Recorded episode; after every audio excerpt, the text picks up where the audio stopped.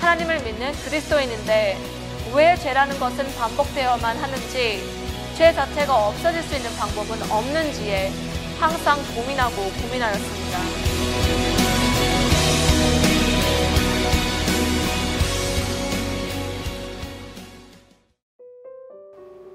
안녕하세요. 저는 은혜로 교회 성도 광희입니다.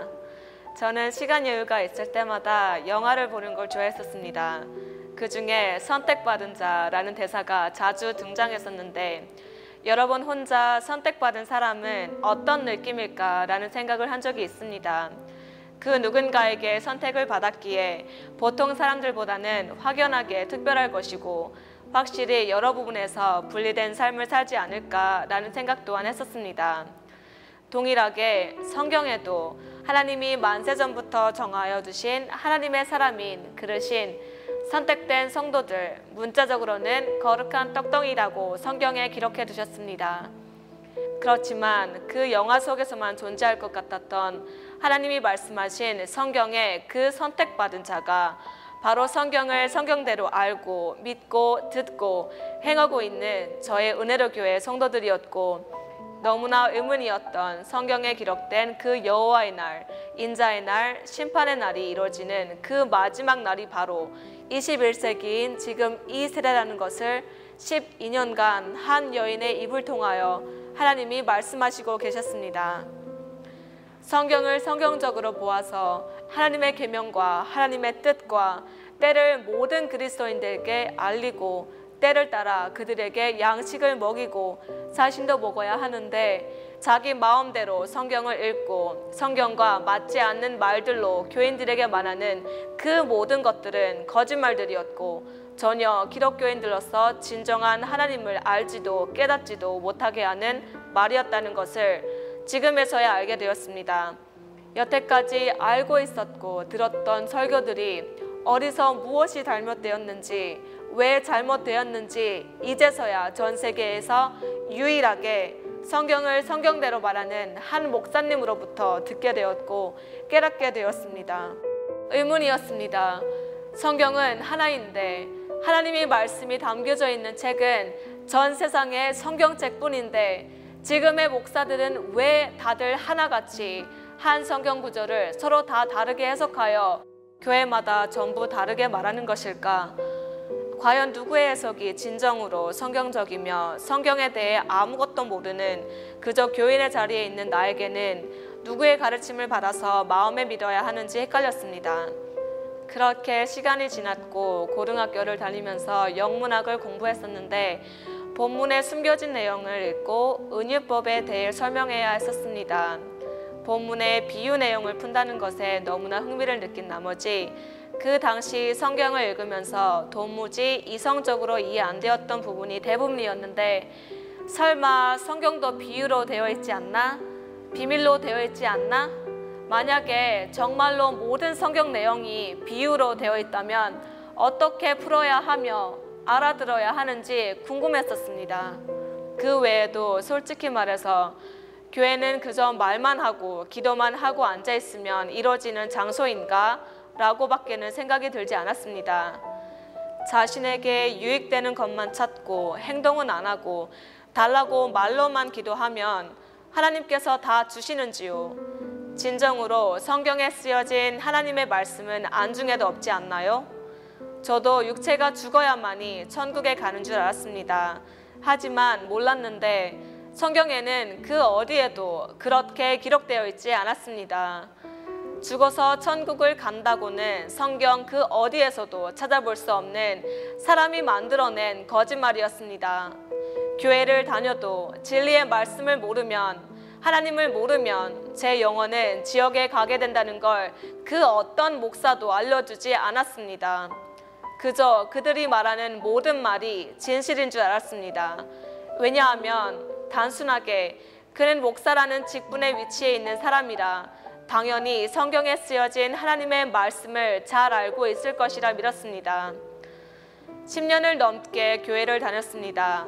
교회를 다녔었던 결정적인 이유는 제 자신이 너무나 죄를 짓고 있는 것이 뻔히 보이고 알았기에 하나님을 찾지 않을 수 없었습니다. 오직 제가 아는 지식은 하나님은 성경에서 찾을 수 있고 교회에서 찾을 수 있다. 그리스도인은 교회에 가야 한다라는 것뿐이었습니다. 하지만 결국 그 누구도 제대로 된 하나님의 말씀을 전하지 않았습니다. 전에 다녔던 교회 목사님의 설교에 그냥 눈이 감겼습니다. 너무나 졸렸습니다. 육으로도 성경을 알아듣기에는 이른 나이여서 그렇지 않으냐라고 물으시겠지만 지금 돌아보니 그 목사님은 세상 소리, 사람 소리, 자기 마음대로 성경을 읽고 자기 마음대로 교인들에게 말하고 있었던 것이었습니다. 다른 교회 청년들을 담당하셨던 런던 한빛교회의 황 전도사님 또한 주일에 강단에서 설교하는데 그 또한 너무나 세상말로 몇 구절 안 되는 성경 말씀으로 시작하여 청년들이 관심 있어하는 분야, 연예인, 외모, 연애 등에 대해 이야기하고 마무리하는 정도였지 성경을 성경대로 그 청년들의 영혼에 대한 탄식함은 전혀 없이 자기 말로 하나님의 말씀을 왜곡하여 잘못된 인식을 심겨주었고 영적으로 살인하고 있었음을 이제야 알게 되었습니다. 런던 영화로운 교회의 천 목사님, 이제 그만 영적인 잠에서 깨어나시고 진리의 말씀으로 돌아오십시오. 천 목사님 또한 인터넷에 은혜로 교회가 이단이고 사이비 종교라고 나와 있다고 하셨습니다. 인터넷 내용이 그렇다 한들 직접 확인해 보셨습니까? 인터넷에 과장과 함께 거짓말들을 유포해서 누룩처럼 번진 이 다친 권사가 작성한 글들은 모두 거짓입니다. 묻지도 따지지도 않고 임의대로 정죄하지 마시고 온전한 하나님의 심판의 때인 지금 선포되는 심판의 말씀을 마음에 받아 자기 스스로를 무적행의 사자와 같은 역할에서 멈추시고 지금까지 지옥으로 보내려던 성도들의 영혼들 또한 진리로 돌이키게 하십시오. 이사야 55장 2절 말씀에 너희가 어찌하여 양식 아닌 것을 위하여 은을 달아주며 배부르지 못할 것을 위하여 수고하느냐. 나를 청정하라. 그리하면 너희가 좋은 것을 먹을 것이며 너의 마음이 기름진 것으로 즐거움을 얻으리라 라고 하신 하나님의 말씀을 청정하고 순정하여 하나님의 말씀으로 돌아오시기를 간절히 권면합니다. 성경에 양식, 즉 하나님의 말씀이 아닌 것을 위하여 은을, 즉 헌금, 봉사 등등 하는 것은 시간 낭비이고 헛되다고 말씀하셨습니다. 자의적인 설교를 하나님의 말씀이라고 선포하는 목사와 교회에게 충성을 다하는 기독교인들, 제발 깨어나시고 실상을 알아차리고 지금이 어떤 때인지 관심을 가지십시오. 강단에 서서 설교를 하는 지도자만이, 목사만이 죄를 짓는 것이 아니라 그 목사가, 그 지도자가 말하는 자기 말에 아멘 하여 받아들이는 것 또한 죄에 속하며 서로 죽고 죽이는 것뿐이라는 것을 깨달았습니다. 저 또한 아무 감각이 없었고 성경에 대해 아무것도 몰랐었고 소위 말해 어린아이였고 그때 다녔던 목사님의 설교하는 것이 분별되지 않았었고 그냥 헛된 10년이라는 시간만 보냈음을 고백합니다. 오히려 교회를 다니면서 더 죄를 짓고 살았었습니다.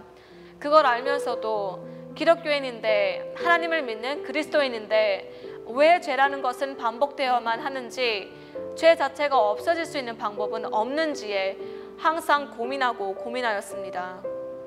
그 고민을 해결해 준 유일한 말씀이 바로 이 말씀뿐이었습니다. 죄의 속성은 정말로 귀신이었습니다. 세상 사람들이 알고 말하는 유령, 귀신을 말하는 것이 아니라 바로 나라는 사람 안에 있는 그 추악하고 더러운 것, 선과 반대되는 것을 추구하는 그 모든 것이 귀신이었습니다. 이것을 깨달은 저의 600명의 성도들은 세상 사람들과 같지 않고 죄를 멀리하고 하나님을 기쁘시게 하기 위해 이기는 자가 되려 매일 자기 자신과 전쟁하고 싸워 이겨가고 있습니다. 이 말씀을 몰랐다면 과연 제가 이 세상에 지금까지 존재했을지 솔직히 지금 생각해보면 끔찍합니다. 제 죄에 못 이겨, 제 귀신에 못 이겨 너무나 연약했던 제 자신이었기에 하지 말아야 할 짓을 저질렀을 것이 뻔합니다. 하나님을 모르면 인간은 연약해질 수밖에 없음을 또다시 깨닫습니다. 연약하기에 인간은 스스로 악을 이기지 못합니다. 그래서 사람인 저는 하나님을, 아버지를 찾을 수밖에 없었습니다. 교회에서 주님을 찾습니다. 하나님을 부르짖습니다. 찬양을 하고 고래고래 소리 지르고 갈급함에 눈물로 기도하는 것이 하나님을 기쁘시게 하는 것이 절대로 아니었다는 말씀에 마음이 너무나 허전했었습니다. 제 스스로도 똑같이 그러고 있었던 사실이 너무나 시간 낭비였다는 것을 이제서야 알게 되었고 인정하게 되었습니다. 너무나 제 자신에게 속고 있었고 하나님을 잘 믿고 있다고 착각하고 살았었습니다. 하지만 12년이 지나서 현재 상층의 말씀을 받고 있는 저희는 너무나 많고 많은 성경의 비밀들을 알게 되었습니다. 너무나 많습니다. 별의 비밀, 교회의 비밀, 일곱 촛대의 비밀, 심지어 엘리엘리 라마 사박다니의 비밀, 즉 예수 그리스도가 십자가에 달리신 결정적인 이유를 들었을 때 너무나 하나님의 계획은, 하나님의 생각은 사람의 생각과는 전혀 달랐다는 것에 놀라지 않을 수가 없었습니다. 이 말씀을 듣고 예전의 저와 지금의 저를 비교하여 말하라고 하면 너무나 많습니다. 결정적으로 생각부터가 달라졌고 세상을 보는 시각부터가 달라졌습니다. 그리고 하나님을 기쁘시게 하는 진정한 것이 무엇인지 알게 되어서 저는 너무나 기쁩니다. 한 몫의 삶에서 기독교인이라는 가면만 착용하였지 진정한 그리스도인이 아니었고 진정한 그리스도인이 되려면 어떻게 해야 하는지 또한 몰랐었기에 저희의 언행, 행동으로 인해 영국에서 저희를 알고 지내셨던 모든 분들께 죄송하다는 말씀을 먼저 드리고 싶습니다. 이 말씀을 알고 나서야 저희가 영적으로 너무나 죽어 있었고 기독교인으로서 정말로 본이 되지 못했었고 기독교인으로서 세상 사람들에게 빛이 되지 못한 점에 너무나 부끄럽습니다. 다시 한번 말하지만 제가 제일 오래 살았었던 영국 그 어디에도 하나님의 말씀을 성경대로 풀어서 대언해주는 목사와 교회는 없었고 없습니다. 이 세상 그 어디도 없습니다. 이렇게 과감하게 말할 수 있는 이유는 진리의 말씀인 하나님의 말씀을 들음에서 깨달은 것입니다.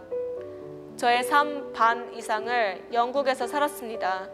살면서 많은 사람들과 인연을 같이 할 수 있었고 영국이라는 나라는 저에게 생소하지가 않은 너무나 마음이 가는 나라이고 이 진리의 말씀이 꼭 전파되어서 하나님의 때인 지금, 심판의 날인 지금을 영국에 있는 그리스도인들뿐만 아니라 전 세계 모든 사람들이 깨닫고 이 큰 하나님의 일을 벗은 발로 실상으로 행동하여 같이 이뤄야만 합니다. 하나님의 영작인 사람은 죄를 짓지 않고 살 수 있습니다. 죄를 짓지 않고 사는 것이 부와 명예가 주는 기쁨보다 짐승으로 사는 것보다 어찌 기쁘지 않겠습니까? 성경은 모든 사람들에게 주어졌지만 그 성경 안에 비밀로 숨겨진 하나님의 모든 뜻은 모든 사람들에게 허락되지 않았고 장래 세대에 창조함을 받을 백성을 위해 감춰놓으셨다고 하셨습니다. 그리고 성경에 있었지만 읽으면서도 안 보였던 영생은 하나님의 명령이라는 것 또한 이제야 보이고 들렸습니다. 이렇게 하나님은 영생하라고 명령하셨는데 왜 사람의 육체는 죽고 영생하지 못했는지 이 진리의 말씀을 찬찬히 들으면서 알 수 있었습니다. 정말로 하나님께서 하시고 이루신 많고 많은 말씀들 중 일부인 영생에 대한 비밀을 이 세상 모든 사람들이 안다면 정말로 왜 사람의 육체는 여태껏 죽었어야만 했는지 보이고 들을 것입니다.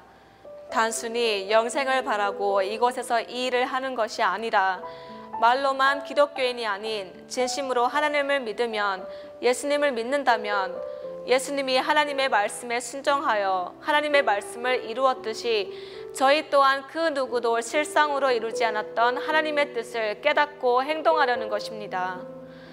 하늘에 계신 우리 아버지여, 이름이 거룩히 여김을 받으시오며 나라에 임하옵시며 뜻이 하늘에서 이룬 것 같이 땅에서도 이루어지이다 라고 하셨듯이 이 엄청난 하나님의 말씀을 하늘에서 이룬 것 같이 저희가 살아 숨쉬고 활동하고 있는 이 땅에서 또한 이룰 것입니다. 하나님께서는 사람에게 영생하라고 명하셨습니다. 이 말씀에 순종하여 마음과 폐부를 보시는 하나님이시기에 제 마음을 깨끗하게 하여 부끄러움을 보이지 않고 거룩한 세마포 옷을 입은 거룩한 성도로서 창세 이래 없었던 빛이 되어 우리 아버지인 내 아버지인 성부 하나님을 영화롭게 할 것입니다. 마지막으로 성경에 형제가 연합하여 동거함이 어찌 그리 선하고 아름다운지요. 이 말씀이 실상으로 이루어져서 하나님을 기쁘시게 하고 싶습니다. 저희 떡덩이인 하나님의 아들들은 이 말씀을 먼저 이루어가고 있습니다. 어디에서요? 바로 피지에서요. 저희는 전 세계 기독교인들이 진리의 성령을 따라 진리의 하나님을 찾도록 끊임없이 이 기이하고도 기이한 하나님의 말씀을 선포할 것입니다. 진리의 성령, 즉 성경에 또 다른 보혜사를 보내주마 하셨던 그 또 다른 보혜사는 이미 이 세상에 오셨고 12년 전부터 전 세계 사람들을 향해 말씀하고 계셨고 앞으로도 영원히 선포하실 것입니다.